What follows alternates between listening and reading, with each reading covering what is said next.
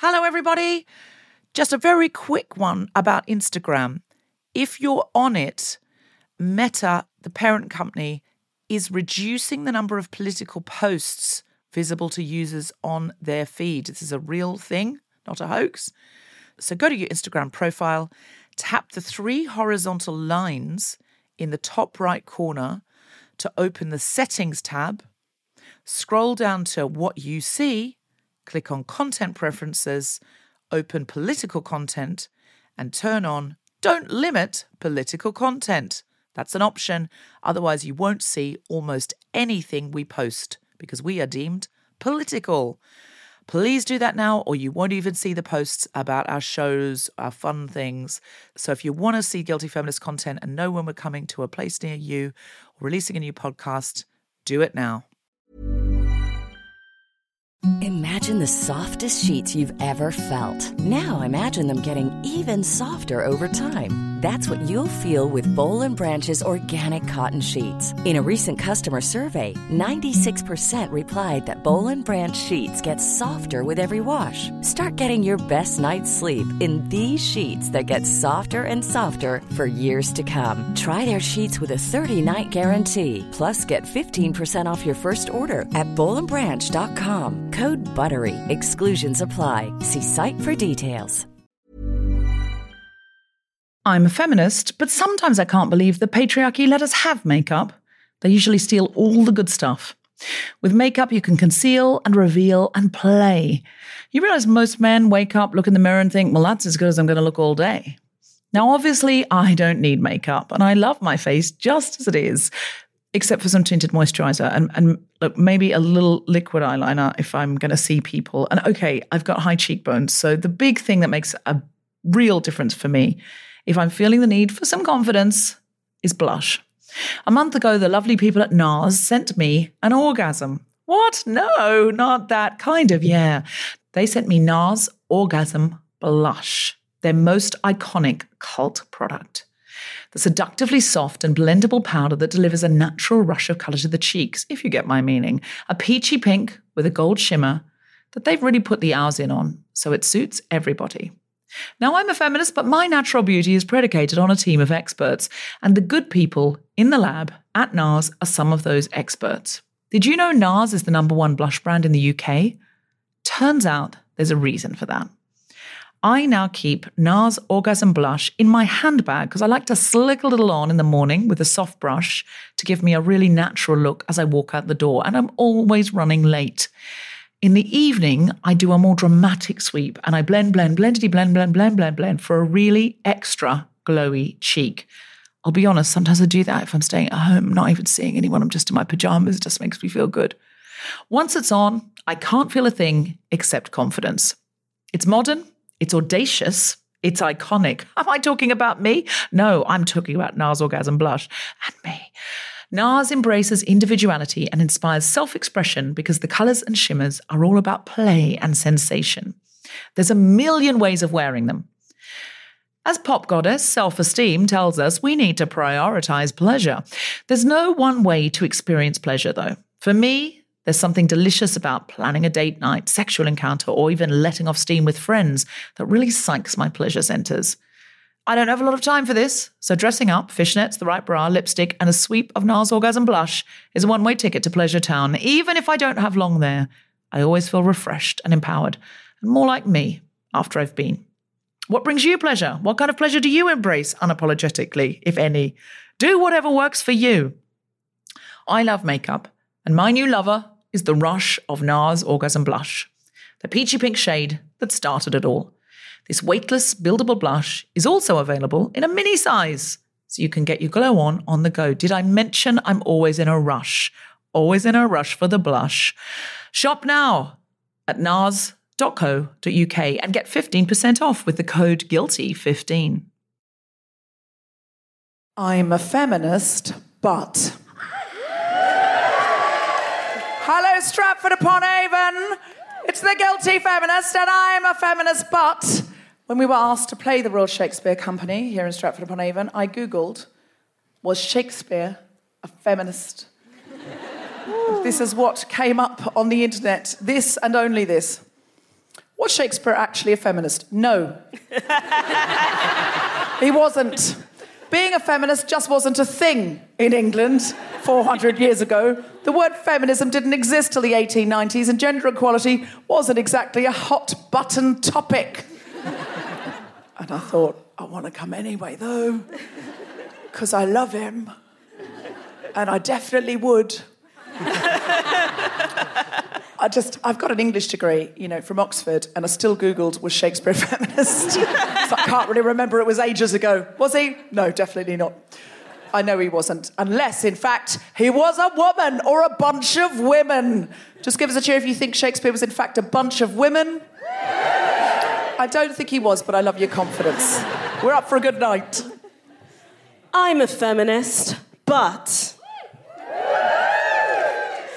but when I am backstage at a guilty feminist gig and I'm peeking at the audience and I spy a cluster, a smattering of apparently heterosexual cis men, you know, some regular OG blokes, some Tom, Dick, and Harrys, when I see some apparently heterosexual men at a guilty feminist gig, I just shake my head and think, those brave boys. They're not going to war. They're not in a bunker. They're just yet. normal. The night is young, and there's some serious swords backstage. You should see them. There are swords. They're normal men, Deborah. They're innocent men. Listen, we can't make assumptions about who anyone is, but if you are a straight cisgendered man, just give us a cheer. oh, that was quite quite Shakespearean from over here. Way! they sounded perky. This very night we shall take feminism to the core. But those ones over there were more woo! Um, less convincing, if I'm honest. you sounded too happy. We'll, we'll stamp that out of them. Oh, oh, you're Sophie's kidding. getting cancer. Yeah, no, we love you. Thank you very much for coming, men. We'll talk to you in a minute. I'm a feminist, but if I'm ever out and about or if I go to an event by myself, my first thought is, oh yeah, someone's probably writing a book about this. Basically, a suffragette. Basically, what? Sorry, I pronounced it correctly. oh. Basically, what? Suffragette. A Oh, suffragette. Oh, suffragettes in a French accent. Suffragette. Audience, that was way funnier than you gave it credit for. you just didn't understand that suffragettes was, uh, in fact, French for suffragettes. I'll make sure to mispronounce all French words from now on. It was both funny and also classy. We love you for being French. Uh, could you please give us a little steer on which way your election's going to go? Please don't say Le Oh, Pen. Macron just went through. Le Pen, yeah. What, do you, what does that mean? Went through? What does that mean? Shh. So that means he won. He- No, he can't I- have won I- yet. It's I only think- today. I think it's like How do they know? fifty-eight percent. So he's. Oh, so they do know. I mean, based on statistics. I think it is but over we all thought- fifty-eight percent, unless unless she's got some sneaky percents. He's gone 58%. That's incredible because our Yeah. election we wouldn't know by now. so- another another four years of not her. Yes. Another four years of not her. Come on. I love it when women lose. It feels bad at a feminist show to shout another four years of not her. What's that? Four less years. It's four fewer years. Fewer, fewer, Oh, a taste, a taste of your own medicine. A taste of my own medicine. Medicine. Oui, oui. Why do I like this? Feminist. Feminist. Oui, oui. Oui, oui. The rest of you can go. We're flirting now. It's, it's just that Celya finds nothing sexier than me just saying English words with a, fem- with a with a French accent. I nearly said a feminist accent. Then. Which is any accent because of the world. That was inspiring, That really was inspiring. in a way. Oh, there's Jess Robinson. Yeah, I'm a feminist, but I'm a feminist, but now my husband has broken his leg. Uh, I am really, really worried because after six years together, he's finally going to realise that I am not too weak to take the bins out. You're going to have to do very limited things while he's on his back. I mean, Sorry? sorry. We already do, to be honest.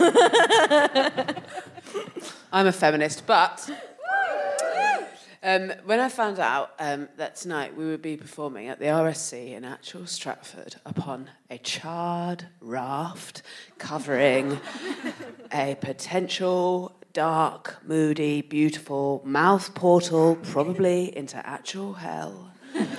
Yeah, instead of thinking cool and being horny on the gravitas of this and thinking this is a career high moment that I'm going to remember and tell to my grandkids, I thought, oh, typical. Well, that would be the one night I was planning to wear heels. Are we ready to start the show? Then welcome, welcome, welcome to the Guilty Feminist, Stratford upon Avon. Welcome, my lords, my lieges, and my non binary gentles. Where are you at? It's the Guilty Feminist. Thank you so much for coming. Now, I need to tell you something. I'm just going to put my phone down because I only brought it so I could read you that bit off the internet. But listen, we are over a pit of quicksand. They told us there'll be quicksand and the microphones for the stand up will be at the front and then the sofa for the chat will be at the back and you will have to get over the quicksand. And I was like, I feel prepared for this because I watched a lot of television as a child. And it was all about quicksand. I was so excited. It does add a jeopardy. And then they said, we'll put some boards over for you so you don't have to go around. Because at first, I think they were just thinking, try and jump off there, onto there, around there. Then they were like, we think we should put some boards over the top. But this is the first night I haven't worn my heels. I was going to anyway because I love Jeopardy. And Jessica Fostekew banned me. She said after a certain age, rudely, if you twist your ankle, it takes a while to heal. Um, rude, rude. She was, said she was talking about herself, but I still felt the barbs. Um, this is exciting, isn't it? This is so. This. Do you know what it feels like to me? This is the first show I've ever played where we are literally standing over the patriarchy, which wants to suck us into its dark place. if we should teeter, then we might fall into the sunken place. Um, and but I feel like a Shakespearean warrior, like I will prevail. Except they normally usually die, don't they, in the third act? That's what worries me. Um, I need to tell you this. Uh, we've been on the road for three nights in a row now because touring used to be like five, six nights in a row. But uh, post the lockdown, everyone, everyone who can use a microphone is touring at the same time. So you have to do two nights here, three nights there. So we've been three nights on the road with this cast. We've been to Liverpool. Apparently, Stratford upon Avon and the people in the surrounding towns are not big fans of Liverpool. If you're listening, Liverpool, and you're a guilty feminist, because this is being podcast, please note that's how they feel about you. I'll give you another chance in case Tom wants to edit in a better cheer. We've been to Liverpool. So fake, Liverpool. So fake. Did you hear that? Did you hear the before and after? Mm, they want you to love them enough to come to their shows, but they're not fucking coming to yours. Um, uh, and we've been to Sheffield. And when you're touring on the, on the road every night, you start to compare towns. I don't normally tell audiences this because you wouldn't, but I feel I do need to tell you um, because I feel like Stratford upon Avon is full of high achievers. I feel like you're real type A's. No one lives here on purpose or in the surrounds unless they are really very clever and interested in very clever things. Uh, so Liverpool was a riot, you know, it is, it is. Every town has their own sort of uh, way about them. I always say that, like Dublin, they know how to bring a rock concert to a podcast recording. Uh, but in Newcastle, it's more like a revolution. Glasgow's more like a riot. Manchester's more like a cultural festival, but with the most fun people who would go to that. Um, Plymouth is a hen night. I'm telling you. Listen, if Plymouth's listening, they're like, yeah, we fucking are. Um, uh, Liverpool uh, really, you know, it has that kind of edge to it where uh, I shout, I said, um, I said, uh, shout out if you're more uh, guilty than feminist, and the whole audience went woo, and I said, shout out if you're more feminist than guilty. It was one woman, one woman. Whereas Sheffield were a 50 50, and they were like, yes, we've come to party, but also just a very serious activism.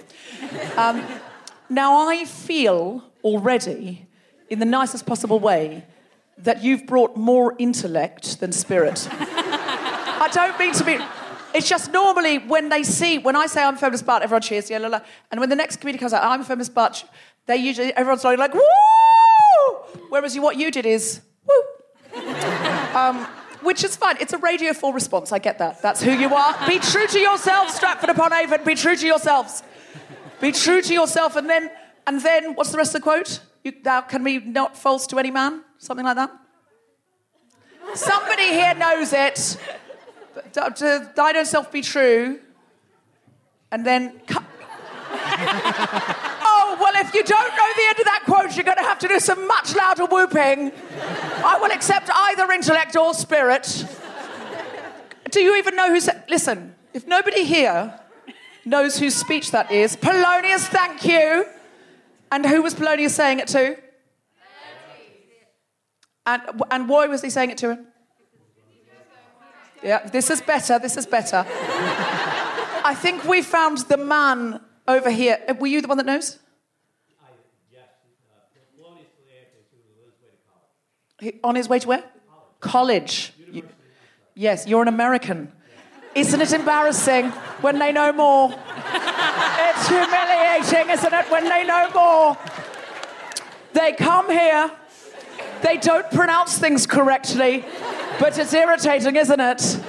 When because his father, his father's on his way to college, the son's on his way to college, so he's giving him a lecture, and I'm sorry, university, university. Say, I don't know. How do you say university? Say it?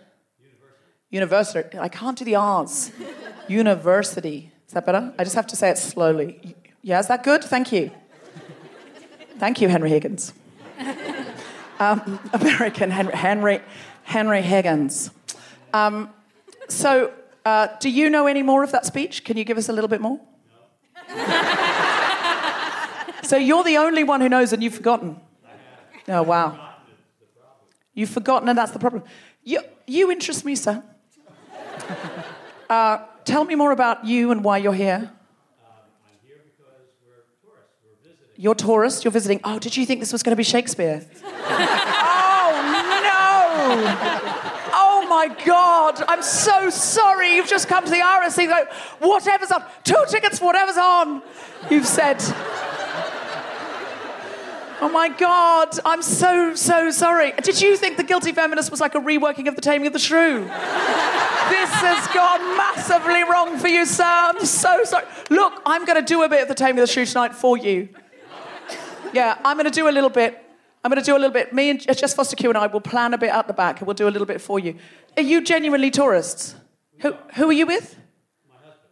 You're with your husband, and you, you, the two of you just said, let's go and see what's on at the RSC, and it was us. Not quite, but close.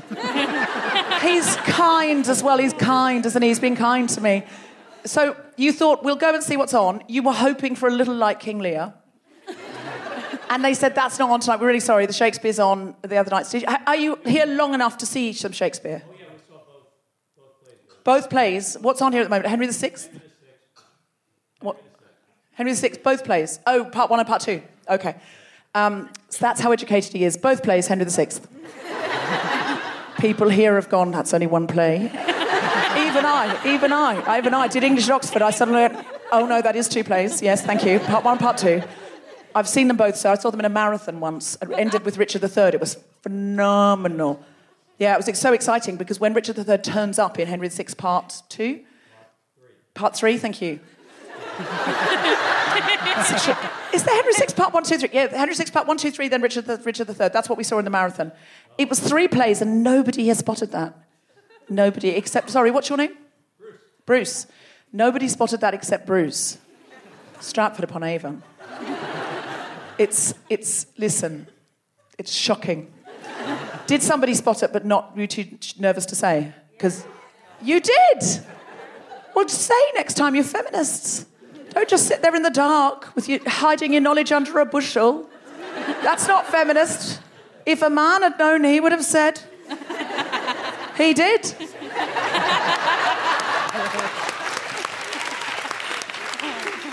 so I'm saying. Uh, so you you saw what, so you saw part one. You've seen part one and two, but then three is not on currently. They condensed all three to two, the modern world. We don't have the attention span. Was it really a TikTok?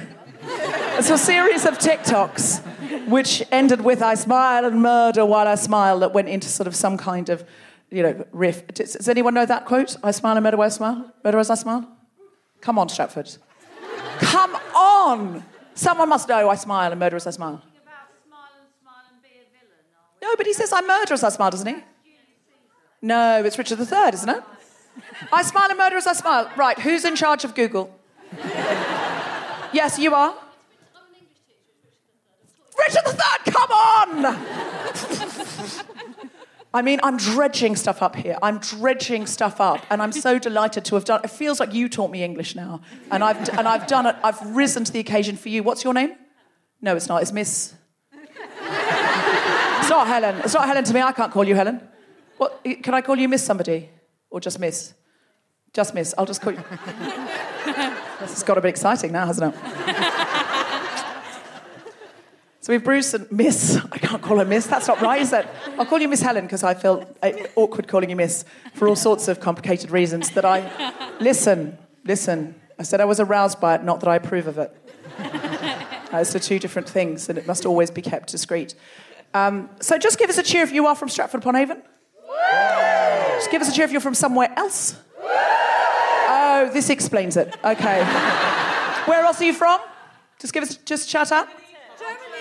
Germany. Have you come from Germany especially for this? Yeah, for this and for another podcast show, my dad wrote a porno. So You came for this and my dad wrote a porno.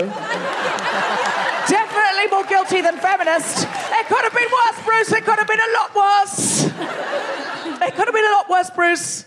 Yeah, we could have been my dad wrote porno on here tonight.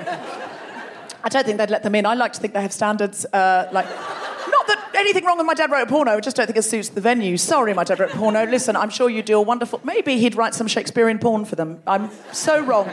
so sorry. I have so much respect for you. I take it all back. Uh, Germ- so you came from Germany for two podcasts. Yes. Are you seeing us anywhere else? um, I'm, I'm going to London to see my dad wrote a porno. Okay, okay, great. Well, we're, we're okay, great. Well, I'm doing a stand-up show there next week, so come and see that as well at Soho Theatre. Okay. Sold another ticket. Are you are you in London in the next couple of weeks, Bruce? I've got a brilliant stand-up show. It's about how I opened my marriage, came out as bisexual, and then uh, also I did uh, a therapeutic dose of mushrooms and went in. So it's about going out and coming, coming out and going in. it's right up your street. I think it probably is right up Bruce's street. You're from San Francisco, Bruce? You look like you're from San Francisco. You're from Philadelphia. Okay. Um, is that a very? Uh, is that a very? It feels like that's a very cultural town. Is that a very cultural city? Yeah, yeah. And you're doing the? Are you doing the grand tour at the moment?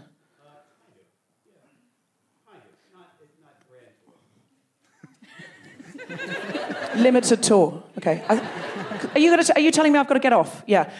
I I want to delve more into Bruce, but my tour manager's telling me to get off. I've done nothing that I said I would do. Nothing. Just give us a cheer if you're more guilty than feminist. Give us a cheer if you're more feminist than guilty. Same people cheered for both. I have no res- I've got no respect. Listen, listen.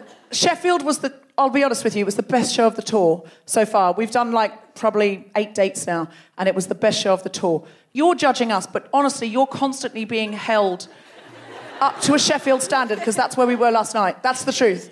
People will be backstage going, they're not as good as Sheffield. What a shame. I'm not lying. I'm not. That's, we judge you all the time. Sheffield were the finest audience of their generation. if you can do better, show us. Our first comedian is an incredible comic. You will have seen her from all over the television. She's currently on Taskmaster. Uh, you don't know what that is, Bruce, but it's impressive. And uh, she's a guilty, fast becoming a guilty feminist favourite. Uh, you will love her comedy. Put your hands together and make an incredible woohooing noises for the wonderful Sophie Duker.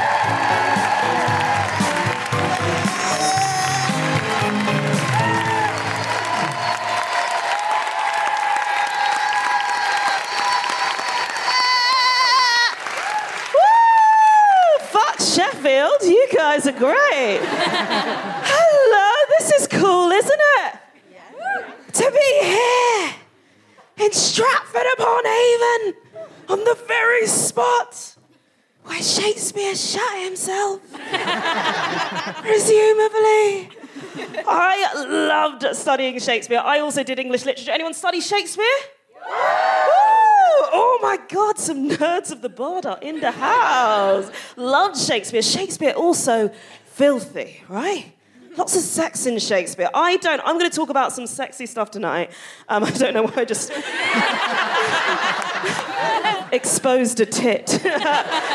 Uh, I will speak about the tit tonight. Um, I feel like uh, it's a very dangerous thing because I don't normally talk about sex on stage. Like Shakespeare spoke about sex on stage, but I don't like to speak about sex. I don't like to speak about who I'm seeing. I don't like to speak about who I'm shagging. I don't like to speak about which strictly judges I wank off to. All of them, apart from Anton. I think the reason for that is it's something that was told to me by a very theatrical man of television, a TV producer, was told to me by a TV producer very early on in my career that audiences like yourselves don't like female comedians like me. That's not it, don't worry. Audiences like yourselves don't like female comedians like me who are sexy or political. Ooh, I know, which sucks for me because all of my best anecdotes are about topping Rishi Sunak.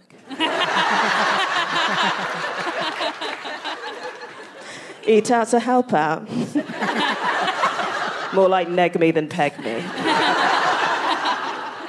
It's very nice to be here. I'm not sure if I performed in Stratford upon Avon before. If you haven't seen me, you will, of course, have noticed by this point that I am an openly black comedian. Thank you. I'm black all the time. I'm uh, super duper black, B L A C K black, B A M E black, and minority ethnic black six days a week. On the seventh day, I chill like God or Craig David. but I feel like you here in Stratford upon Avon, you're cool. I mean, it's a very, I mean, I can, lots of you are reflecting the light back at me, but I think. You're cool, you're down, you know black people, you're intellectuals, you know all the greats, you know, Shakespeare, Marlowe, Stormzy. I feel at home. You know the moor? Not the grassy bit outside, but the actual Othello. Um, who said yes? You, you know the moor? Hello, what's your name? Bruce. Bruce. Ah! God. I was gonna say, I, after at the start of the show where I made a sly dig at men, I wasn't gonna interact with any men tonight, but Bruce, you really just popped out of the audience. Um, I would like you to do me a favour though, Bruce, um, just to prove on behalf. Are you from Stratford upon Avon? are you? Wait, are you not, you're not the American. oh. Bruce, I genuinely can't. I'm so charmed. Um, okay, uh, I feel like um, I won't ask you to do this. You'll all see why when I pick someone else, but from you, I think it would make uh, the audience uncomfortable. So I'm going to choose. Is there a British man in the audience? I heard a whoop. I don't know if it was from a British man or someone just hoping there was.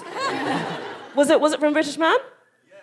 Yes, uh, not just some thirsty bitch. Okay, so uh, what's your name, British man? Benjamin. Benjamin. Lovely, classic, classic name. Um, Benjamin, I want you uh, just, and you're from Stratford upon Avon. Say yes. No. you are in Stratford upon Avon. Yeah, okay, this is a long experiment. What I want you to do for me is I just want you to uh, say the word black. black. Okay. No, that was good. That was really good. I am black. I want you to say black. But the thing about this Benjamin, who I can't see, um, I don't know if you're melanated or not, but I cannot see you. I want you to say black, Benjamin, but I want it to sound like a hate crime. Oh, come on. I want you to say black just a little louder. I want you to sound like Charles when he found out about Meghan. Just a little. I want you to shout it onto the stage. Can you please say black for me? Oh! Whoa! No, I loved about that, that was a little bit Andrew because the contempt just leaped out. Love it! Okay, can everyone on this side of the room please say black? black? Can everyone on this side of the room say black louder? Black. Everyone in the middle say black? black. Everyone in the room say black? Yes, this gig is getting reported. Uh, you gotta get used to saying black, guys, because there are so many great black things. It's just a word. You've got black tea, you've got black jack, you've got black birds like me. if you want a black coffee, just call it a black coffee, not an African Americano. And I didn't used to be so cool with this. Like when I was little, I didn't used to be exactly ashamed of my race, but I never wanted to be associated with anything that could be seen stereotypically black. And it followed me all my life. So when I was younger, when I was in school, if I was in PE, if ever a basketball would come flying at top speed towards my face, instead of catching that basketball in the air, dribbling it towards the nearest net and slam dunking the thing, as I naturally would, Bruce, I just let it hit me in the face and roll away. When I got a bit older, I started going to the club. Are we familiar with the club, Stratford upon Avon? yes, the club at the end of the street. When I started going to the club with my friends, I had mainly white friends, and when I ever went to the club and I was dancing with my friends, I would deliberately dance less well on purpose. so that the white people wouldn't be intimidated. There'd always be one black person in the room watching me unfolded like, you're disrespecting yourself. I'd just being there in the moving like Miley Cyrus. he tried so hard. I tried so hard. I was little, basically to pass as white. I did all the white things. I bought pesto. I said tissue. and I got really dangerously into Jamie T. Sheila goes out with her mate Stella, gets bored all over her fella. Cause she said, man, he ain't no better than the next man kicking up fuss. Drunk, she stumbles down by the river, screams, calling. Yeah! Jamie T. Drink is in the house. Okay, I'm gonna catch Bruce up. I am speaking, Bruce, our American friend. I am speaking about the era of Jamie T. Pete Doherty, Jack Peñate, Jedward. I am speaking about a very specific era of British music, the era of the edgy pop boy. So before this, we had the boy bands, you know, the Take That, the NSYNC, the Backstreet Boys, the rubbery, squeaky clean boy bands, and they were not edgy at all. The only edge a boy band member ever brought to the boards, ever brought to the stage, was the palpable energy that one of them, just one, was secretly gay. but then came the edgy boys, the scrawny kings of the naughties. Not one of the boys I have just mentioned was over the age of 25, and yet they all moved like heroin grandpas. What's that coming over the hill? Is it a monster? no, it's your boyfriend, and he moves like a daddy long legs. I spent my late teens, arguably the sexiest time in one's teens, just sort of lusting over these gurning predators. So I'd be like at a house party with like a Pete Doherty lookalike, and he'd have the whole edgy white boy starter kit. He'd have the skinny jeans, roly fag, unacceptable body odor. He'd always be talking about one of his two favorite subjects, which was always in the noughties, either dubstep or himself. I'd be sitting there listening to him, he'd be playing the guitar, and at some point I'd finally pluck up the courage to cut him off mid sentence, put my hand on his shoulder, and go, Mate, I really like you. And then he'd look at me, and he'd look at him, and he'd look at me, and then he'd lean in for a kiss, and he'd just sort of thumb MDMA into your mouth. and because you're an insecure teenage girl, you were just like, wow. I think he's in love with me. uh, thank you so much, Stratford upon Avon. That is my time. I've been Sophie Duker. You have an incredible night ahead of you. Sophie Duker for everybody.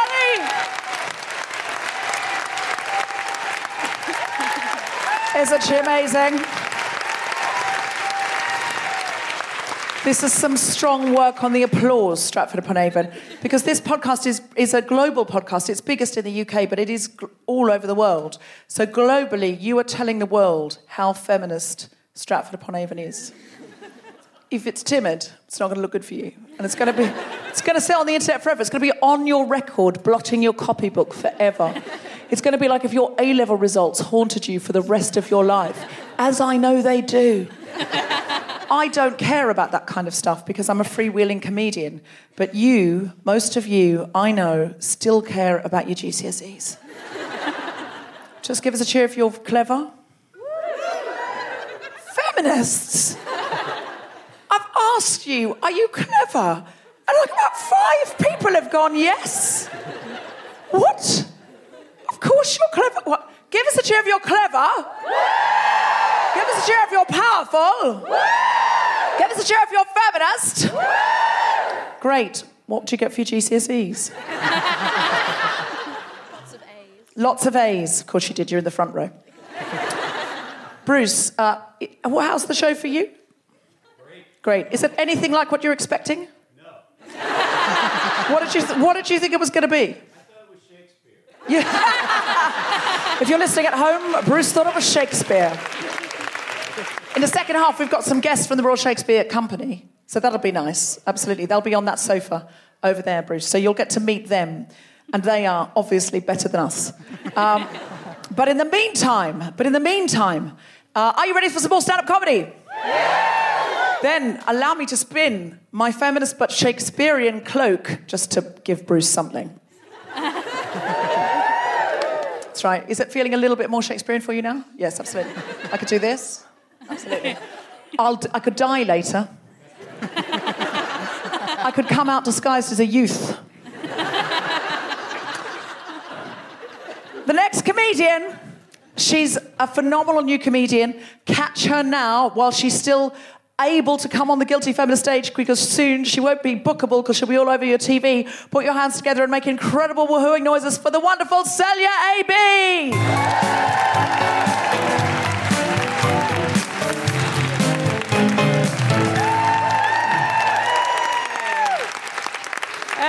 Everyone. Are you well? This is really lovely. My name is Celya AB. I'm from Paris. Correct. I did a really quirky thing, though, where about seven years ago I moved from Paris to Birmingham willingly. willingly. No one, no one made me. A lot of people do wonder why would you move from Paris to Birmingham, and I'll tell you. It's because on day one, I saw the funniest thing I've seen in my entire life at New Street Station. It was a really drunk man, right? He was scooched over singing, She's electric, to a vending machine.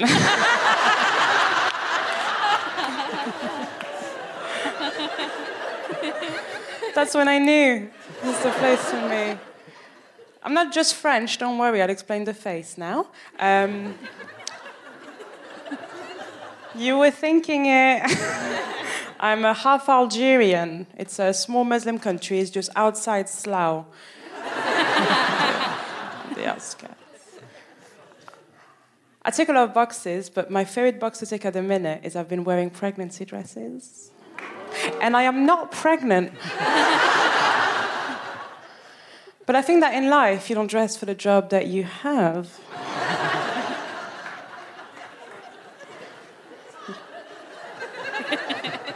You dress for the job that you want. and the job I want is um, maternity leave. It is. It's the best job in the world. It's the best. I want it. Currently in the UK, don't let anyone know I've told you this, right? There's not a single law against faking pregnancies.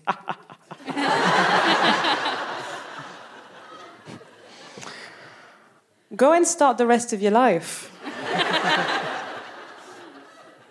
Why aren't we all doing it? I'm constantly blown away that as adults we could just do that. It crisps in bed all the time. That's what I want to do. this is nice, but crisps. mm. I, uh, I've been in the UK for a while. I've been here seven years. I've moved to Birmingham first, and I'll tell you why. It's because I wanted to experience real Britain. Do you know what I mean? I didn't want the cushion sort of thing of London. I wanted real Britain. I wanted, oh, Susan's. I love a Susan. A Susan is a Karen that votes Labour.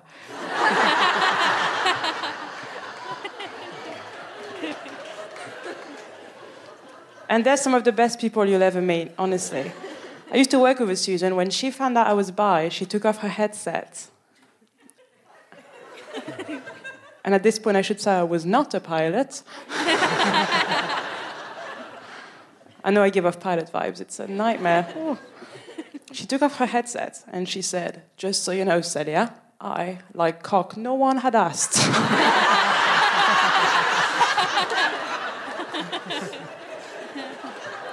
and that's what I love about Susan the confidence of Rihanna. I'm also quite bad at so- like small talk, but with a Susan, you can just ask her at any time of the year how her kitchen renovation is going. You're spot on. I used to work in an office, right? A proper British office. Just picture this wall to wall, people wearing beige, talking about lunch. Do you know the vibe every time you'd get in? What are you going to have for your lunch? I'm going to have a jacket.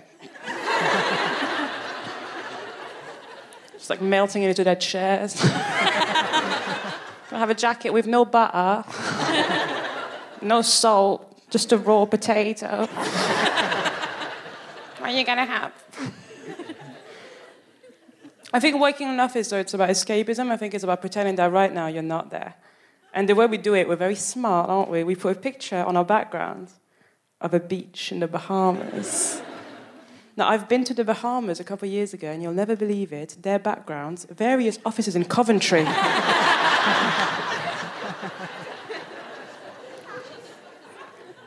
it's very strange. I'm recently single, sad bit, and um, there's layers to her comedy, yes. recently single, and uh, me and my ex-boyfriend, the reason we broke up is because about a year and a half into the relationship, we realized that we disagreed on everything. but then we did agree to break up. And so for a bit, it was like, oh, what a pickle. we met the British way. We had a one night stand and then we carried on.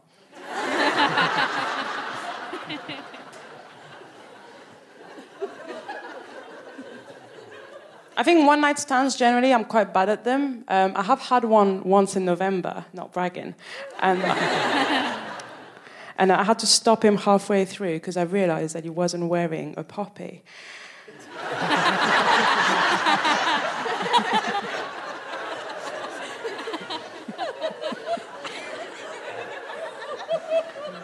That's just rude, isn't it? That's just. Tell you what, it's a risky joke. When it doesn't land, it's a long minute.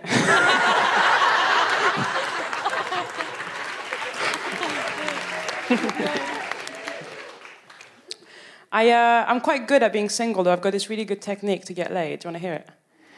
It's quite controversial. What I say is, me, I'm not like the other girls. and I know it's not a good thing, right? People hate the women that do that. They're called pick me girls now. And they hate them because what they'll do is they'll essentially throw other women under the bus in order to get laid. And I think that's fine. I think it's more feminist to allow me to throw you under the bus for my sexual liberation than it is to ask me to get laid with feminist literature. That's too hard. Do you like guys like books? I hate books. They're so long. S- Stop typing. I'll watch the film. I won't read the book. I've always had this fantasy of being on a train and I'm reading a book. That's not it. I'm on a train, I'm reading a book, and then a handsome man walks on and he's reading the same book. And then I tell him the end because I've watched the film. got pregnancies to fake, I haven't got time. but a pick me girl, she'll do wild things like she'll eat an entire pizza. She's wild. Side note, why is it that when you eat an entire pizza, you're chill, but you eat one entire quiche?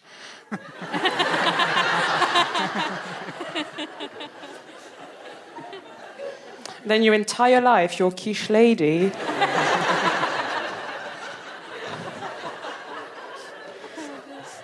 Every room you walk in, there she is, Lorraine.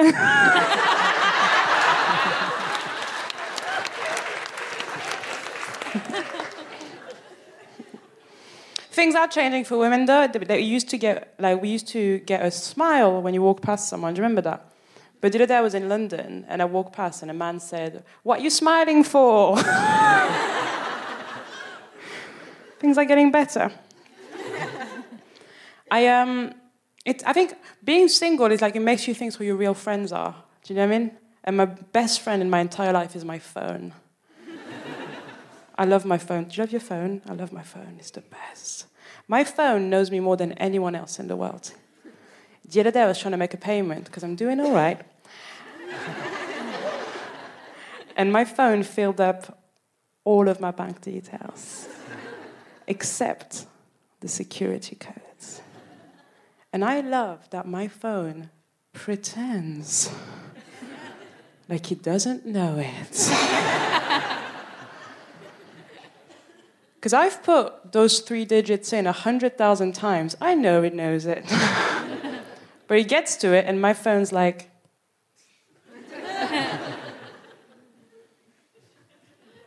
No, you do it. and that's real love. I, uh, I quite, I don't mind it in England. I don't. it's not amazing, but it's like, it's, it's good. It's, it's, okay, it's fine. I like that it's called settled status. That's what they give uh, EU citizens that decided to stay. That's what I got, settled status. I love that it's called settled status. It's not thriving in the UK. it's come and settle. I hope you like meal deals. but it's hard. I, um, I've been in here for seven years, and I kind of like, I've been doing comedy for five years. And I think the way comedy gets mixed up with your day jobs is quite interesting. Like, I'll tell you a story about last year, I was made redundant and I had to apply for a job. And I found this perfect job, perfect position for me. I sent in this email. I said, Hello, my name is Celya. As per our previous conversation, please find attached my CV with all the relevant experience. Kind regards, Celya. Now, what I had attached was not my CV. It was indeed 60 dick jokes. that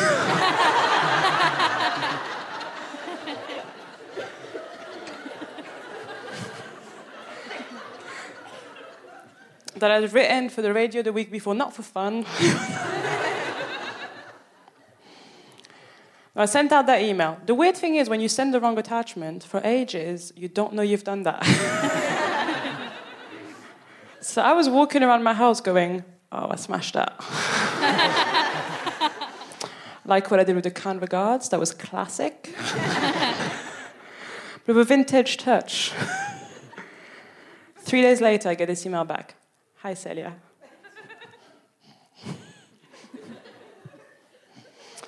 Now, I'm not one to judge. but it looks like you've attached what appears to be 60 dick jokes. She's observant. Said, kind regards, Emily. I said, Hi, Emily. I'm so sorry, I've explained I'm a comedian, I do this on the side. These are jokes that I wrote the week before. You probably won't want to now, but here's my CV if you fancy a read. kind regards, Celya. Double kind regards, call back. and I thought I'm never going to hear back from this company. I mean, we've all sent like 14 dick jokes could have heard back, but 60, that's. When he gets to 60, that's a lot. 20 minutes later, I get an email back. Hi, Celya. We're not going to bother looking at the CV. We actually liked some of the dick jokes.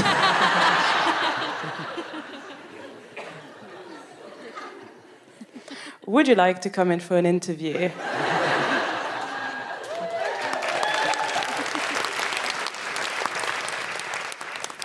now I get there to the interview. Now I've been nervous for, before interviews before, but never in my life have I been like, I've got to remember those dick jokes. They're going to ask, and it's never the ones you think.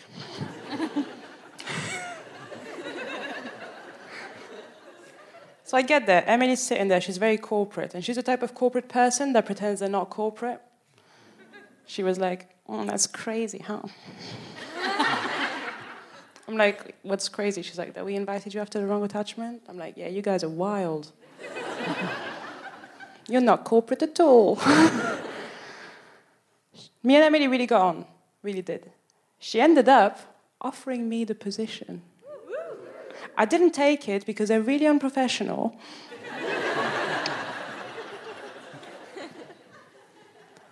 but I have been in the UK for a while, and I, I've got a pretty good impression of a British person. Do you want to see it? Yeah. Oh, this is the most extravagant setup for this impression. I love it. Okay. God. Oh.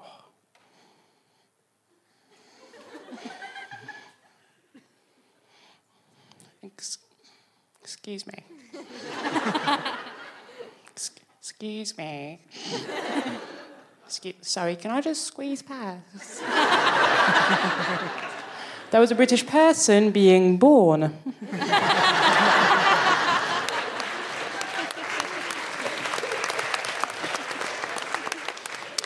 right, you've been so adequate.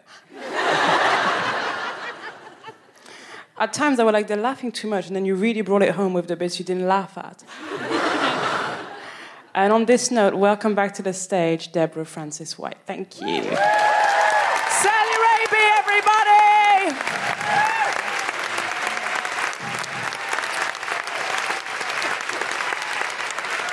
Isn't she great?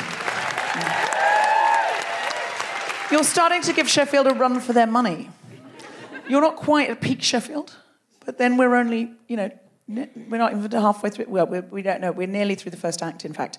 Um, I left my phone on the stage for two acts. Can you imagine? There are just so many calls on here now. So incredibly exciting.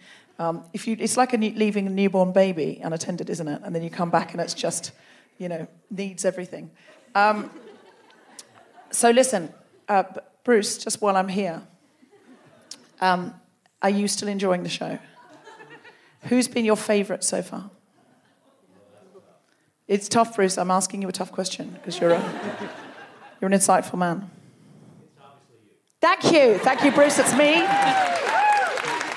Well done, Bruce. Did you hear that? Can you pass that, Stuart, back to the rest of the comics? It's everything to play for, but currently I'm the favourite. This is like the French election all over again. I don't know who Le Pen is.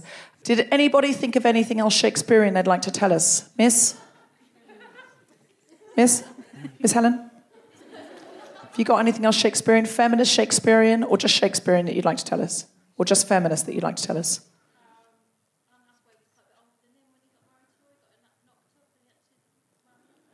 Okay, just I, I think that was Anne Hathaway was quite a bit older when she married him. She used to babysit him. this is a scoop, isn't it? Hathaway was Shakespeare's nanny. No, babysitter. And then she, he got her knocked up. She was only five or six years older. Okay. Yeah, but he married an older woman. So you're trying to say he's the kind of guy who isn't just, you know, looking for younger women, trawling. Eight years older, sorry, we've got an advance on eight. Have we got any advances on eight? Have we got, do I hear 10? Do I hear 10? Do I hear 12? Do I hear 12 years older? So he was, he was eight years older. She used to babysit for him when she was 18 and he was 10. But they didn't get together right till he was of age. I don't want to hear this Anne Hathaway. He was a teenager. You don't know how old he was? You need to find out. This is, oh my God, when the Me Too movement hears about this, Anne Hathaway is so getting cancelled.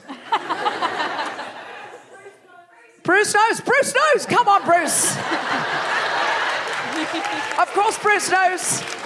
Come on, Bruce. Okay, Bruce, I'm coming to you. Okay, I don't know if any lighting can be provided. Thank you. Okay.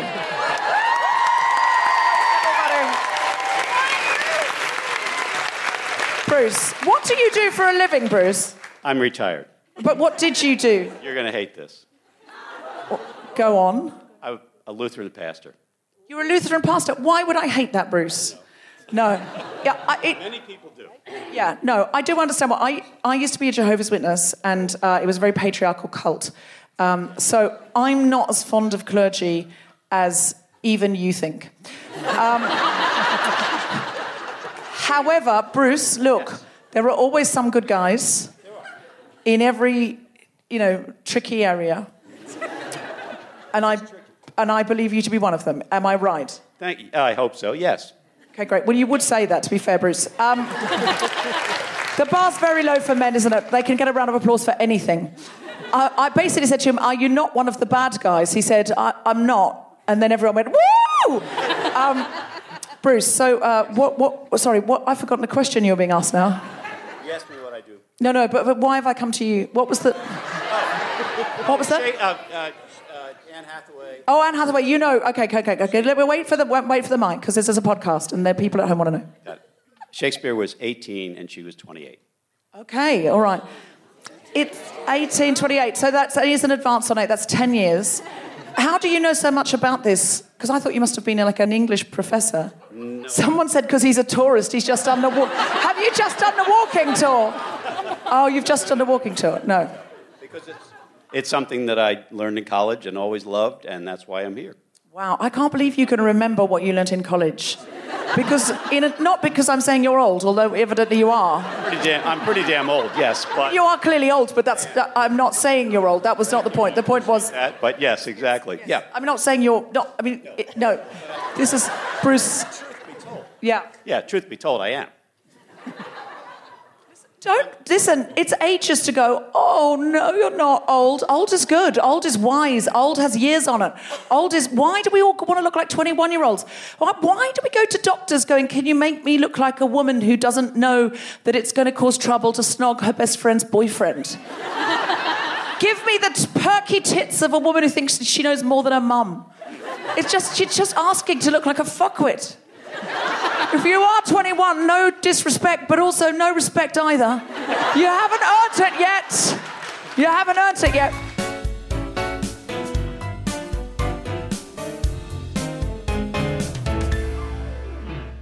Hello, guilty feminists of Australia and New Zealand. We are coming to you, by which I mean Grace Petrie and I are getting on a plane, and we are flying 24 hours to see you. Uh, I am so excited about this because I haven't been to Australia for two and a half years, and it's where I was born and raised. So I usually come back at least once or twice a year to see my family, and all my guilty feminists massive. And this is going to be quite mosh for me. I'll be honest with you. Uh, if you're going to be at any of these shows, you're probably going to see tears as well as laughter. I just want to be with you whole down under gang again. Like the shows, they're legendary. They always feel so powerful, so important, so joyful, so hilarious, so you know fraught with resistance, feminism, and song. Um, I just can't wait. So I'm going to tell you where we're coming. On the 13th of July, we're going to be in Adelaide. On the 15th of July, we're going to be in Perth. On the 17th of July, we're going to be in Canberra. On the 18th of July, we're going to be in Canberra. But please bear in mind, the shows will be totally different with different guests. So you can come to both of those. 19th of July, we're going to be in Brisbane. 20th of July, we're going to be in Melbourne. 22nd of July, Christchurch. 23rd of July, Auckland. 24th of July, Wellington. 27th of July, Sydney. Confirmed guest co-hosts include Steph Tisdell in Brisbane, Celia Pacquola will be in Melbourne, Geraldine Hickey will be in Adelaide, and Cal Wilson will be everywhere else. That's Canberra, that's Perth, that's all the New Zealand dates. Uh, get your tickets now. We will also have Grace Petrie with us, uh, singing up a storm, and local feminists who we will be talking to and going in for the deep dive conversation. Do not miss it. I'm desperate to be with you. Please be there if you possibly can send people, bring everyone on your WhatsApp groups, introduce people to it that hasn't been there before. Let's have a kiki. Imagine the softest sheets you've ever felt. Now imagine them getting even softer over time. That's what you'll feel with Boll and Branch's organic cotton sheets. In a recent customer survey, 96% replied that Bowl and Branch sheets get softer with every wash. Start getting your best night's sleep in these sheets that get softer and softer for years to come. Try their sheets with a 30-night guarantee. Plus, get 15% off your first order at bollandbranch.com. Code BUTTERY. Exclusions apply. See site for details. Hello, Stratford upon Avon. Are you ready for the second half of The Guilty Feminist? Then please welcome to the stage your host for this evening, Deborah Frances White.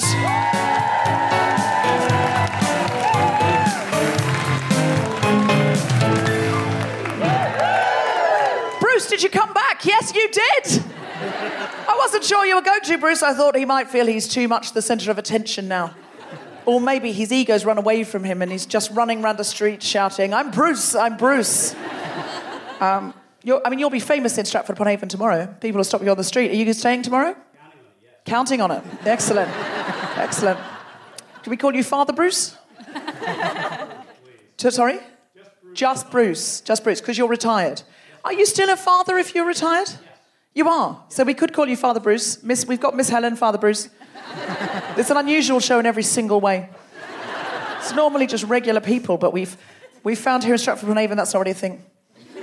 Um, just uh, something I've been asking audiences around the country is for an act of feminism. And uh, the first act of feminism we got, the first time I asked this in London, it was too good. And um, people got intimidated and didn't want to say anything else. Um, so, has anyone got an act of feminism they think will intimidate nobody? I feel like the people on this side, you haven't joined in much, if I'm honest. The people at the front always get lots of love, and Bruce is sort of on the cusp. Um, but you guys over here, I've really hardly spoken to you. You've got a Choose Love t shirt. Yay! Oh, you're, you're looking at me like, please leave me alone. Um, it's exactly that. Okay, I'm going to keep moving on to somebody who is. She sat in the front row with a Choose Love t shirt on. I don't know what she was expecting. Um, anyone got over a mini act of feminism here? A mini, tiny? Yes? Stop wearing makeup and bras. But not today. Okay, great. yes. That is the that is a brilliant act of guilty feminism. As you said it, I thought I'm pretty sure you're wearing makeup right now, and if you're not, you have flawless porcelain skin and beautiful large eyes. Just at work, you've stopped. Yeah, and because you don't like your job, and it's a protest, some sort, some sort. Yes. Anyone got anything better than that? Anyone, anyone thinking I can clear that hurdle? Yes.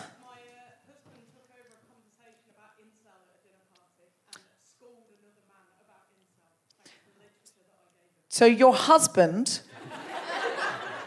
Any, any, any act of feminism that starts with my husband? I'm questioning.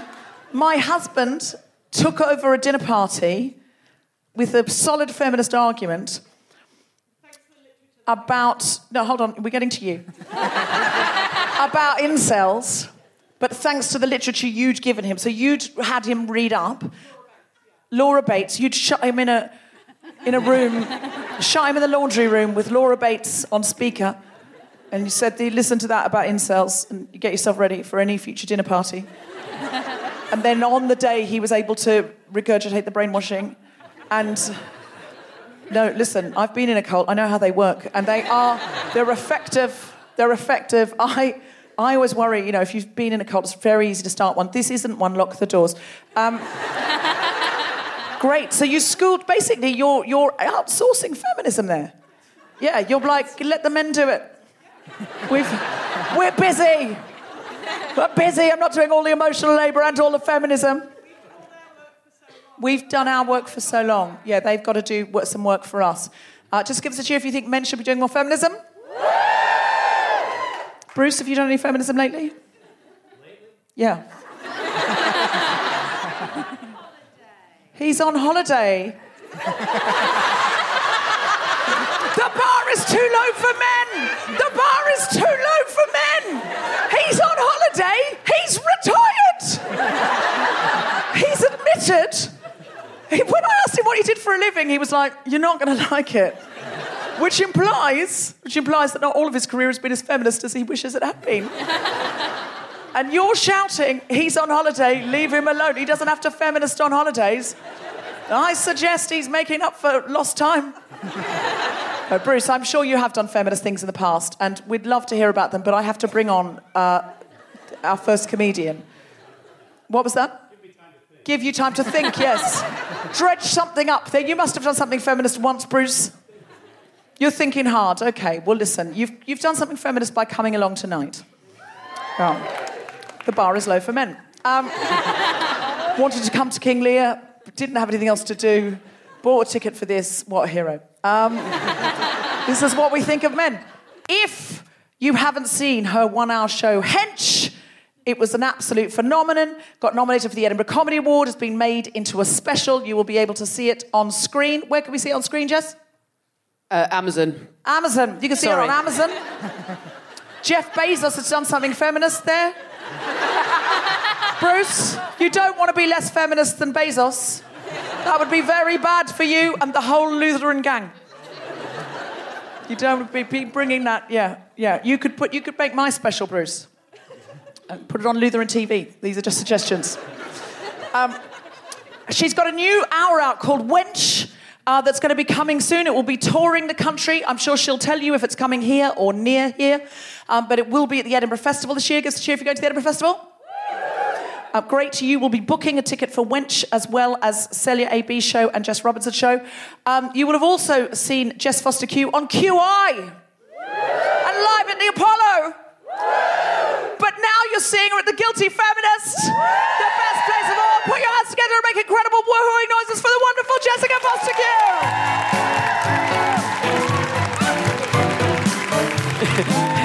Yes, yes, please. Oh.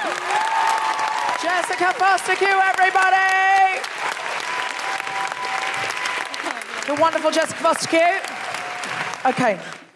Our first guest today is an award winning producer currently working as Director of Digital Development for the Royal Shakespeare Company. Please welcome to the stage Sarah Ellis. Hi. Oh, uh, Sarah can sit there. She is joined by an actor and educational practitioner who has performed in a multitude of Shakespeare productions, including for the Royal National Theatre, Shakespeare's Globe, and the RSC. It doesn't say this on my clipboard, but she's also been in Justice League and Wonder Woman. Please welcome to the stage Ann Ogbomo.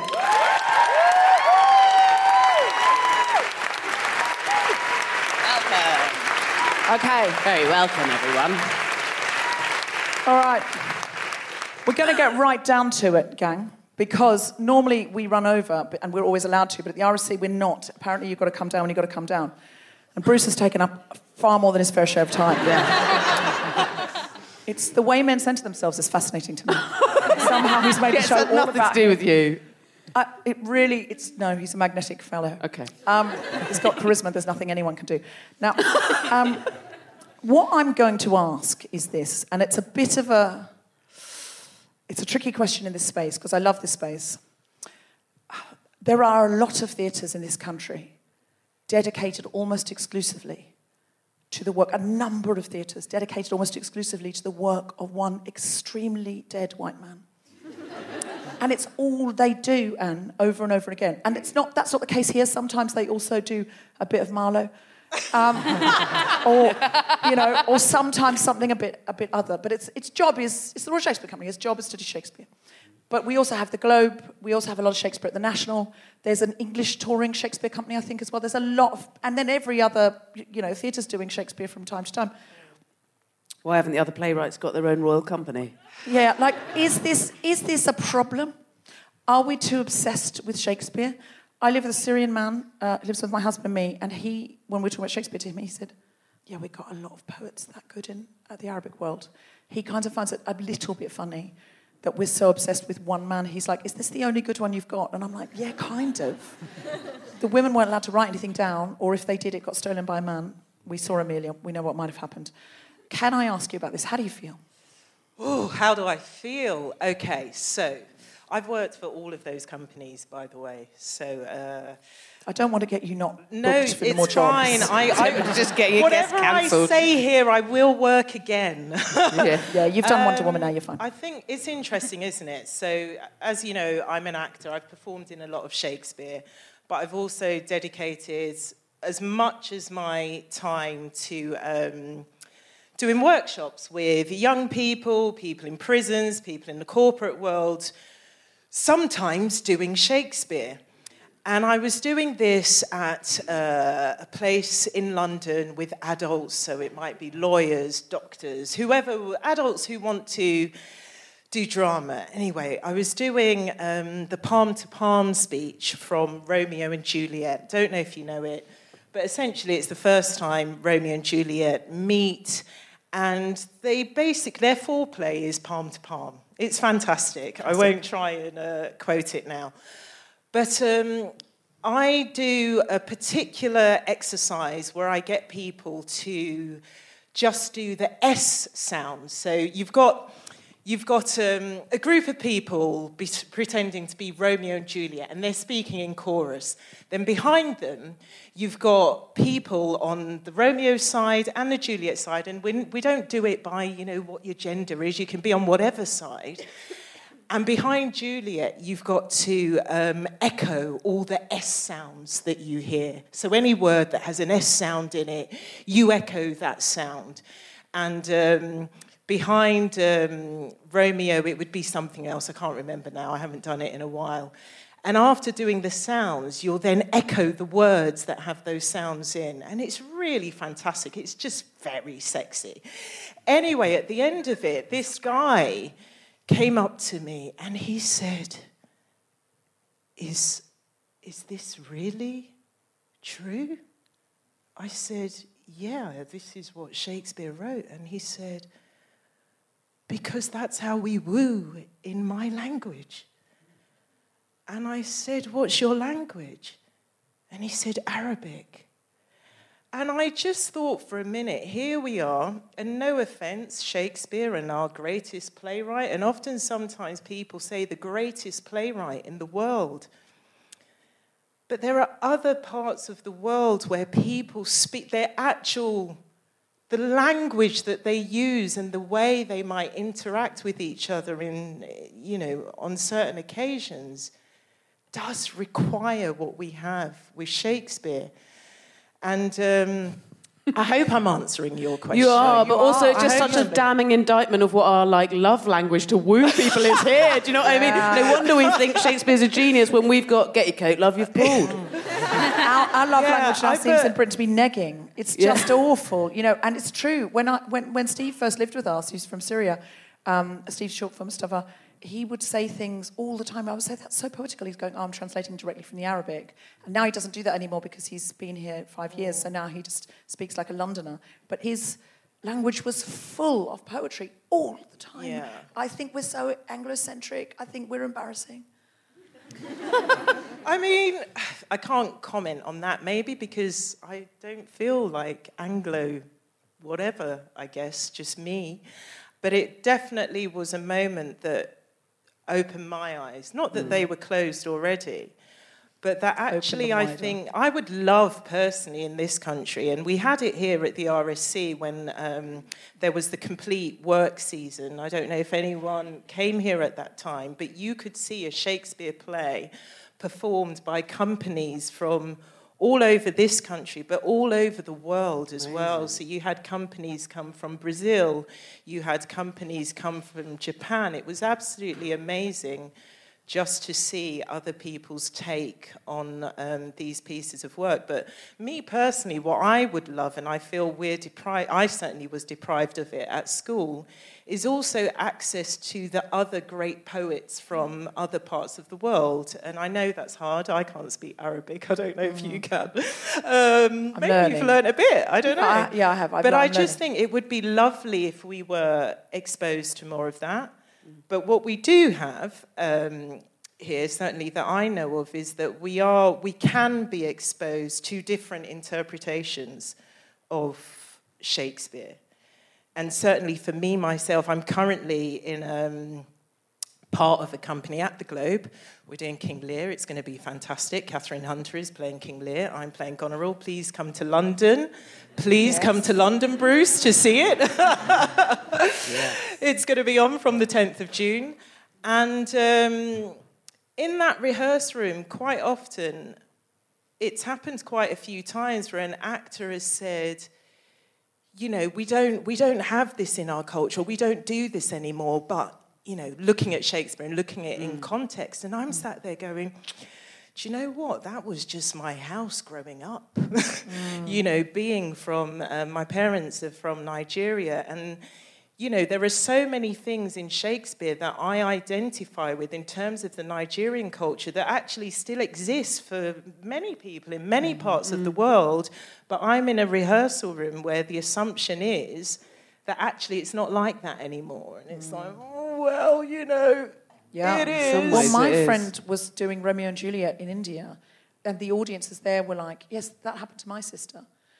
And she went, "I'm never doing Romeo and Juliet in Britain again because it's all people kind of sitting with their arms folded, going." So I thought the Juliet, especially had a lot of promise. No one's going. That happened to my sister, and she said it really brought it to life. Um, I'm going to ask you now, Sarah. You are the director of digital development. Now, that's not a post I thought the RSC would have. because it sounds very modern. How are you seeking to make Shakespeare relevant, as relevant as I think he want to be uh, now? Um, yeah, no, it's not. It's not, is it? But it is, and it's been a, it's been there for a while. And I think, riffing off what Ann's saying, I think, you know, the why Shakespeare element is is hugely important. But from what I can see, it's a starting point and a connection. Yeah. And I'm interested in where people are at now and where people are at in the future. And particularly in the pandemic, we saw Mhm. huge inequity in people's homes. We saw huge digital inequity and stories and connection and people um, finding creativity was a way that people could connect at a really, really difficult time. But you're not just like recording people and putting them on the internet. You're doing something very different. I'm putting our theatre in a game engine and seeing where that goes. Stop it! Yeah. What? Yes, Could please. you make like um, a digital version of our version of Taming of the Shrew? Uh, do you know, uh, we'd come back and re-record it. We'd you- learn the lines. Do you know what? It would be an honour and a privilege to do that's, that. that- That's sorted and settled. She said that. That's. We'll do a version. Would you? Could we do a Shakespearean version? I've got a feminist version of um, some uh, of the once best more acting I've the. ever done. I don't say that. There's probably casting directors in. Um, uh, I've got a feminist version of Once More Onto the Breach. Have you? Yeah, I would like to see that. I, I can. I'll do it for. you. I don't think. I want to hear more from you, so I don't think I've got time to do it tonight. Um, but I'll do it for you at the back. Um, There's a, a room for a sort of sidekick shrew in it, or there, there will definitely be. Okay, cool. But you're doing like stop motion and things like that. Motion capture. Motion capture. and- What's motion capture? What's so the difference? motion capture in the most easiest sense is Andy Serkis doing Gollum in, in Lord Yeah. of the Rings. Gollum. With a little bobble- Gollum. bobble yeah, the, suit bo- all the, all the the ping shrew pong, is coming to life. you could be a shrew, a real shrew. all the ping I'm- pong yeah. balls, effectively. Yeah. Um, but uh, what we found is that these technologies are wonderful when you put them with actors and performers and stories. And also I noticed Sarah pointed towards Ann there and not. stories. Listen, I just did much ado about nothing here, and we did not get as much laughter as you did doing that. But did you do when you said something rude? Did you go like this?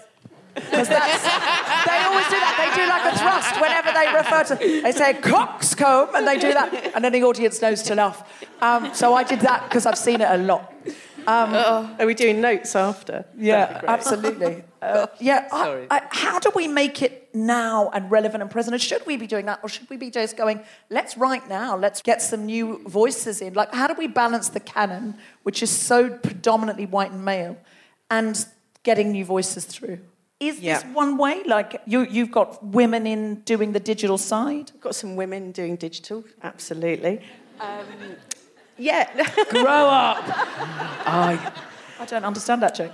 Oh, I'm not explaining it to you, Debs. Best not let it ride, let it go, No, let it no, go. No, moving on. Bruce, explain it to me, please. Another Father- father- digit is another word for a finger. Oh! Women doing digital. I see now. Yeah, it's very rude. Bruce is right there. Come on, and Miss Sorry, Helen's here Bruce. as well. Um, Okay, What- what were you gonna okay. say? So what would I say to that? So um, Save us, Ann. listen. Save us, Ann. and we need you. Okay, so just to uh, let's just forget fingers and digital stuff. Um, so, um, in terms of Shakespeare, pers- I feel talking to people after seeing a show or just different friends. At the end of the day, Shakespeare has become a religion, right? It's mm. just a fact. People come to the theatre wanting to see the way they want Shakespeare to be performed. And if they don't see it, they're unhappy, right? So, what we need is different denominations of Shakespeare. We should just all accept it. We should give them names. It should start with dead Shakespeare. That's for the people who want to see dead Shakespeare.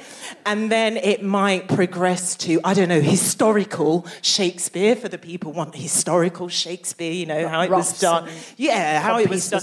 Well, there's a name for that at the Globe, which is um, original practice Shakespeare, and I've done one of those. Okay. Now, I've done one of those playing a guy. Doublet and hose. Ooh. I will not tell you what they made for us women playing men in original practices Shakespeare in order to, you know. You will tell us. Please. Will is a very good word in this case. they we had plastic funnels. so you undo your doublet and hose crotch. Shee-wee. and you're expected to somehow be able to, you know, do what men do with this plastic. Anyone who's ever used one, they do not work. No. And when we were asked, when we asked, you know, how do we wash these things? Apparently, your own urine washes these funnels. Sorry, everyone. I've just totally ruined your evening. No, no, no. But that was my experience doing a run in an original practice is Shakespeare playing a guy. So it's awful. So um, Wow. anyway, I think you're I've not People who don't like the- change Sorry? like plays that smell of piss. Exactly. Yeah. So, so I- the look on your face is just like Yeah. you look horrified. if you are a cisgender woman and you were looking to do OG Shakespeare, please know you will be wearing a funnel. Yeah, Practice but with a anyway, Shewee. so we've got our different denominations, and it should be stated, you know, when a show is advertised, it should just say which type of Shakespeare it is at the end of the What day. are the good? What? What? Not good The ones. good- they're- what, are, the what are good the What are the progressive ones?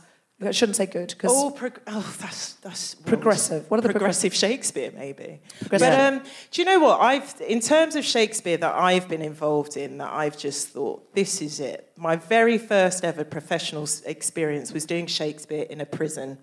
Only two professional actors, myself playing Portia and Julius Caesar, and another actor playing Brutus all the other characters were played by residents of the prison. And I mean, it makes me tingle to this day to think of how the guy playing Mark Antony said, Pardon me, thou bleeding piece of earth, that I am meek and gentle with these butchers. Now, he did not say it how I just said it, but the, the sound of his voice and what he brought and what everyone in that performance brought, it was relevant. Relevant to the point where we had a kind of battle scene. People had shields and they had things to hit the shields with, and they were made with a particular type of perspex that apparently you couldn't smash. And I tell you what, the guys made sure that they smashed these shields. And we, we soon realised it's because they wanted, you know, to, it was deliberate. They wanted to get the pieces of shard. they wanted first. Oh shivs. my crumbs. But you know, at the end, of, but still, it's relevant. Do you get what I mean? It's I relevant to that space, and just the. I guess the clue is so to answer your question in terms of what I would like to see is Shakespeare that matters, where the people speaking the words are speaking the words because this matters, and it has to matter today. And I think, you know, you need people performing it who, for them, it matters today. And in that prison, it matters, mattered for those men speaking it. I've done Shakespeare with a company called Inter, Intermission Theatre, and it's lots of young people. It was set up by um, Darren Raymond, I believe, and we did Shakespeare at Westminster Abbey and at the Globe. And again, you've got a group of people who, and there's loads of poets and rappers in this, um, and singers in this theatre company, and the words meant something, and it came from a real place. So for me, that's the sort of Shakespeare I want to be involved in and see. And I call it raw Shakespeare. I felt we had it here with the histories. You said that you saw the Oh, the history. I was in incredible. that. Were you? I was. You That was watched the- the, marathon like Yeah, in yeah, that- 2006 to yeah, yeah, 8. yeah, yeah. That was the greatest experience of my life. Thank you, thank you, thank and you. I thought, I honestly, I went to that thinking, oh, this is going to be a lot of Shakespeare. Because it was like, it was, and I did think, I don't know how I'm going to, but it was like binge, it was before we did binge TV. And it was like binge. TV. We came out, we didn't know if we'd been in the interval or this was a new play. That's how good it was. We were just coming back in for like more, like, it was like, like soap opera is not the right word because it was so brilliant, but it was it was like soap opera. We were like, fuck, what's going to happen next? And there was a little boy in the front row, and he had a shield and a sword. And at one point, uh, I think it was Henry took the took the sword out of his hand and knighted him with it as he was doing a monologue. And everyone was just like, "Oh my god, this is the greatest thing!" There were people swinging over our heads. Everywhere we were like, in the loo, our, in the loo at the interval, we were like treachery. Like where you gonna? It was a fucking amazing. love it. That's how this to do is an opportunity now. I didn't know I was going to say this, but I'm a feminist, but Yes. That show won me my husband because he was sat in the audience one night when I was playing Margaret. I saw him in the pub afterwards. I didn't know who he was. And uh, yeah, we're now married. So What? yes, Stop it. I'm seriously. That's some he road- saw Did you do any palm I- to that- palm action? No, it was. I, he was probably. I don't know. Maybe he was in awe or terror. I, I think he was in awe because I am. Margaret is badass. Yeah. And uh, I'm in awe now, I was I'm honest. understudying her, and I just happened to be on that night. Thank you, God. Wow. Um, Oh. Yeah. Otherwise, he might be married to Katy Stephens. I don't know. Um, I love the sound of that workshop so much. I wonder if is there any way we could pay you enough to do a guilty feminist workshop of that Romeo and Juliet? Oh my God, I would love that. really? Can we make that happen? yeah, Debs, let's let's get saving. Like, can we can we make it happen? How many people would we be allowed to have? We, do you know what? I wish I had it because we could do it with this audience. Oh, and you'd all amazing. just go away feeling We'll- like tingled and in love with each other. We'll, It'd be we need amazing. to get saving because we We'll- need to commission that and the Taming of the Shrew video game. Okay, and yes. that we get to wear the um, ping pong balls for. Yes, absolutely. I, I'm so excited by this idea, and I really want to do more with both of you. That alarm I went feel, off. yeah, there's an Yeah. alarm going off ta saying we have to bring Jess Robinson Yes. on. But I'm so upset because I just, no, I love Jess Robinson so much. I'm not upset about bringing her. on. I just, I want, I want a good half hour more with you. We're Um, not do- allowed at Shakespeare's house. No, I know. If men are telling us we can't, but. Um, Oh, Deborah. It's true. It's true. Men from all angles are looking at me, going, "Get the fuck off the stage. We've got, we've got boy things to do." But um, if you would come to that workshop, or you would like to see another episode and make a part two of this, would you just give us a cheer? Okay, great. Um, I so wish I could do my Henry V monologue now because it's so right for right now. This is the right moment to do it, but I can't because they'll get upset. Sarah. Yes. We want to follow everything you do. Can we? Is there a way of doing that? Yeah, you can just follow what we do and everything mm. we do here at the RSC. But if you look out there, there are brilliant people doing awesome things in their own spaces, in their bedrooms, and wherever. And there is huge creativity happening all over. And so it's not just through us, I think it's through our community. Amazing. Excellent. Well done. We will follow you. Ann, is there anywhere we can see you? see me? Do anything with you? At the Like- Globe. yes, you can What see you me do? at the Globe in uh, King Lear from the 10th of June, I believe, to the 24th of July. Bruce, you're going to be there. Let's have a drink afterwards, if that's okay. That's how she met her husband, Bruce. she's, she's got her eye on you, I'm telling you. Listen, I don't want to make any assumptions about Bruce. He's here with a husband, but that's not stopped anyone before. But just in terms of Shakespeare, obviously, as well as um, the work that's happening at the RSC, I would say, you know, if you haven't looked up Kae Tempest, look at Kae Tempest. I'd say look up hip hop Shakespeare, which is a guy called Akala who is just absolutely, yay! Good. We know Akala here, fantastic. And also, actually, look up um, Intermission Youth Theatre as well. And um, I'm sure there are others that I don't know about, but they're just three people, three groups that I know have done work with Shakespeare that is different and fantastic. Well, I, it's just been such a pleasure today. I really do want to organise this workshop with you, and anything we can do with you at all. I would love that. Yes. This has been the best night. this might have cleared Sheffield.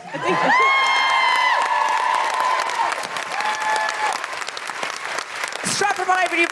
Listen, our final act uh, is the incredible Jess Robinson. Put your hands together and make incredible woohooing noises. It's incredible Jess Robinson.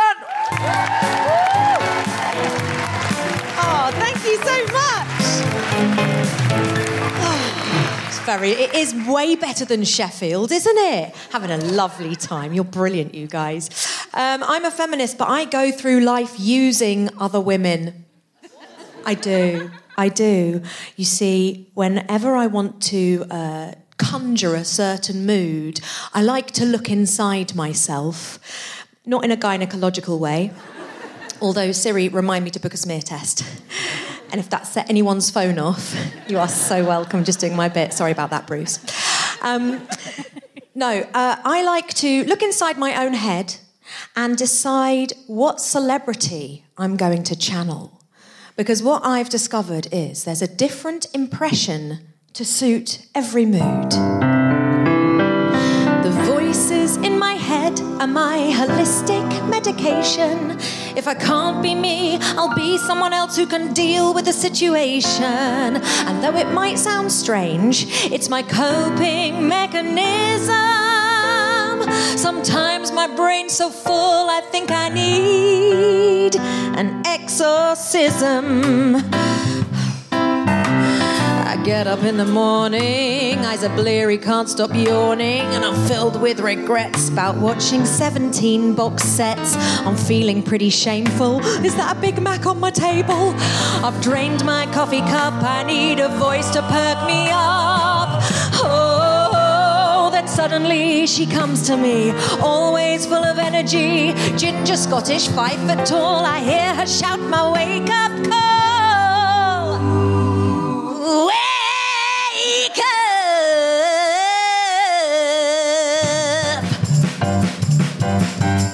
Having Lulu in my head is better than caffeine. She fills me with boom bang bang when I've run out of steam. She helps me light my fire if I get the dosage right. Have Lulu after five or I won't sleep at night going through a lazy phase, haven't exercised for days. How can I feel more worthwhile now I can't watch Jeremy Kyle on the sofa in a heap? Even my Fitbit's half asleep, energetic as a flannel. Who can I channel? Oh, I hear a Latin battle cry from a feisty woman whose hips don't lie. Men adore her, women fear her. My personal trainer is Shakira. Whatever, whatever. Shakira in my head stops me from procrastinating, even if her constant wiggling is often aggravating. The she wolf in my spinning class who helps me win the race. Her breasts are small and humble, so they don't whack me in the face. Oh, Stacey Solomon to giggle. Lorraine Kelly to be polite. Britney in the morning. Aguilera late at night. Cheryl to be pretty. Hillary to be blunt. And I'll channel Katie Hopkins when I want to be a columnist. Alanis to get angsty. Katherine Jenkins to be classy. Gina Jesse J. Straight Porter to be arsey. Miley when I'm drinking. Alex Jones on a date. Kylie with my neighbours.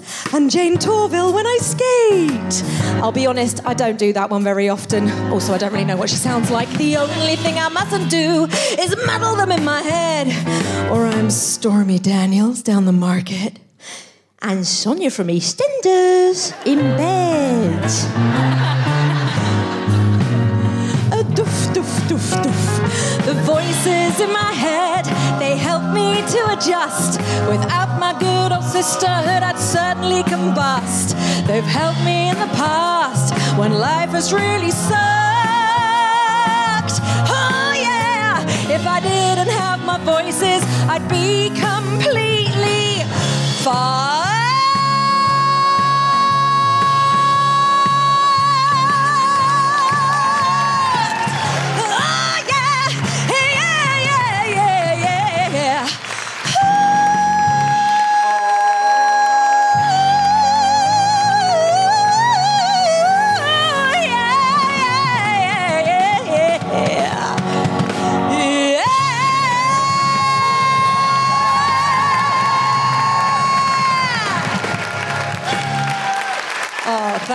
Very much. Woo. Thank you. You have been listening to The Guilty Feminist with me, Deborah Frances-White, and my very special guests Jessica Fostekew, Sophie Duker, Celya AB, Sarah Ellis, and Ann Ogbomo. With music from Jess Robinson. The Guilty Feminist theme tune was composed by Mark Hodge and produced by Nick Sheldon. The recording engineer was Grundy Lazimbra. The producer for The Spontaneity Shop was Tom Salinsky. Thanks to Rachel Craftman, Gina Dicio, Stuart Arnold, and everyone at the RSC, as well as all of you for listening. For more information about this and other episodes, visit guiltyfeminist.com. Uh, she is an emerging comedian, and she has emerged so well and so quickly. She's just won the newcomer uh, award at Chortle. I feel that deserves more. I don't think I sold it well enough, though. I think that was on me, actually, guys. I think I normally I say that really well. Like she's just won the Chortle Newcomer Award. Yeah, it gets more that response. That definitely was me. That was poor delivery. But it's a podcast, so we can always take it again. That's what. That's the joy. That's the joy. The punt, the, the punters that stayed home, those they'll never know. This is the reward you get coming out. You see all the mistakes. You see, Bruce, if you will, the comedy of errors.